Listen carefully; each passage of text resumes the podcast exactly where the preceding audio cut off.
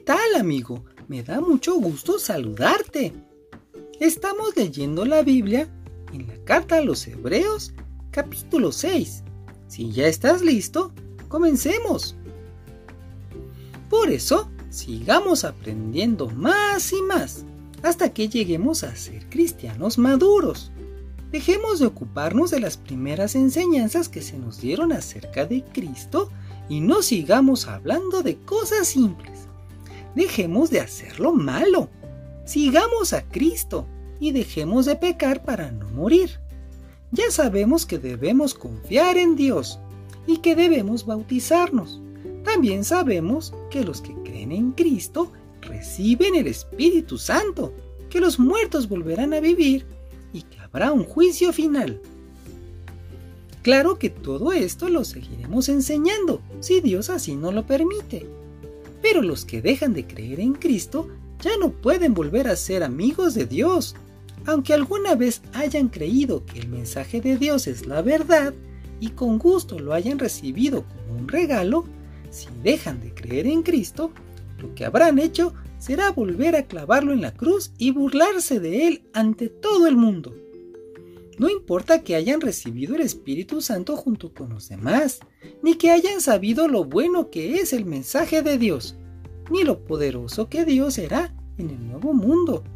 Si dejan de creer en Cristo, ya no podrán volver a Él. En esto, la gente es como un terreno.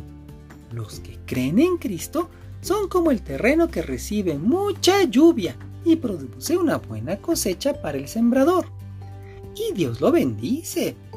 Pero los que dejan de creer son como un terreno que solo produce plantas con espinas. No sirve para nada y Dios lo maldice. Al final se le prende fuego.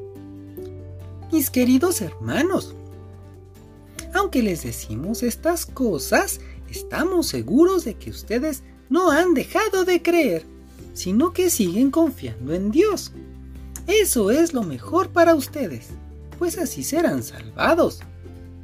Dios es justo y nunca olvidará lo que ustedes han hecho y siguen haciendo para ayudar a su pueblo elegido. De esta manera, ustedes también demuestran que aman a Dios. Deseamos que sigan con ese mismo entusiasmo hasta el fin, para que reciban todo lo bueno que con tanta paciencia esperan recibir. No queremos que se vuelvan perezosos, más bien, sin dudar ni un instante, sigan el ejemplo de los que confían en Dios, porque así recibirán lo que Dios les ha prometido. Dios le hizo a Abraham esta promesa. Yo te bendeciré mucho y haré que tengas muchos descendientes. Cuando Dios le juró a Abraham que cumpliría esta promesa, tuvo que jurar por sí mismo, porque no tenía a nadie más grande por quien jurar. Abraham esperó con paciencia y Dios cumplió su promesa. Cuando alguien jura, usa el nombre de alguien más importante para ponerlo por testigo. Por eso, cuando Dios quiso asegurar que cumpliría su promesa, juró que daría lo prometido sin cambiar nada. Ahora bien, como Dios no miente, su promesa y su juramento no pueden cambiar.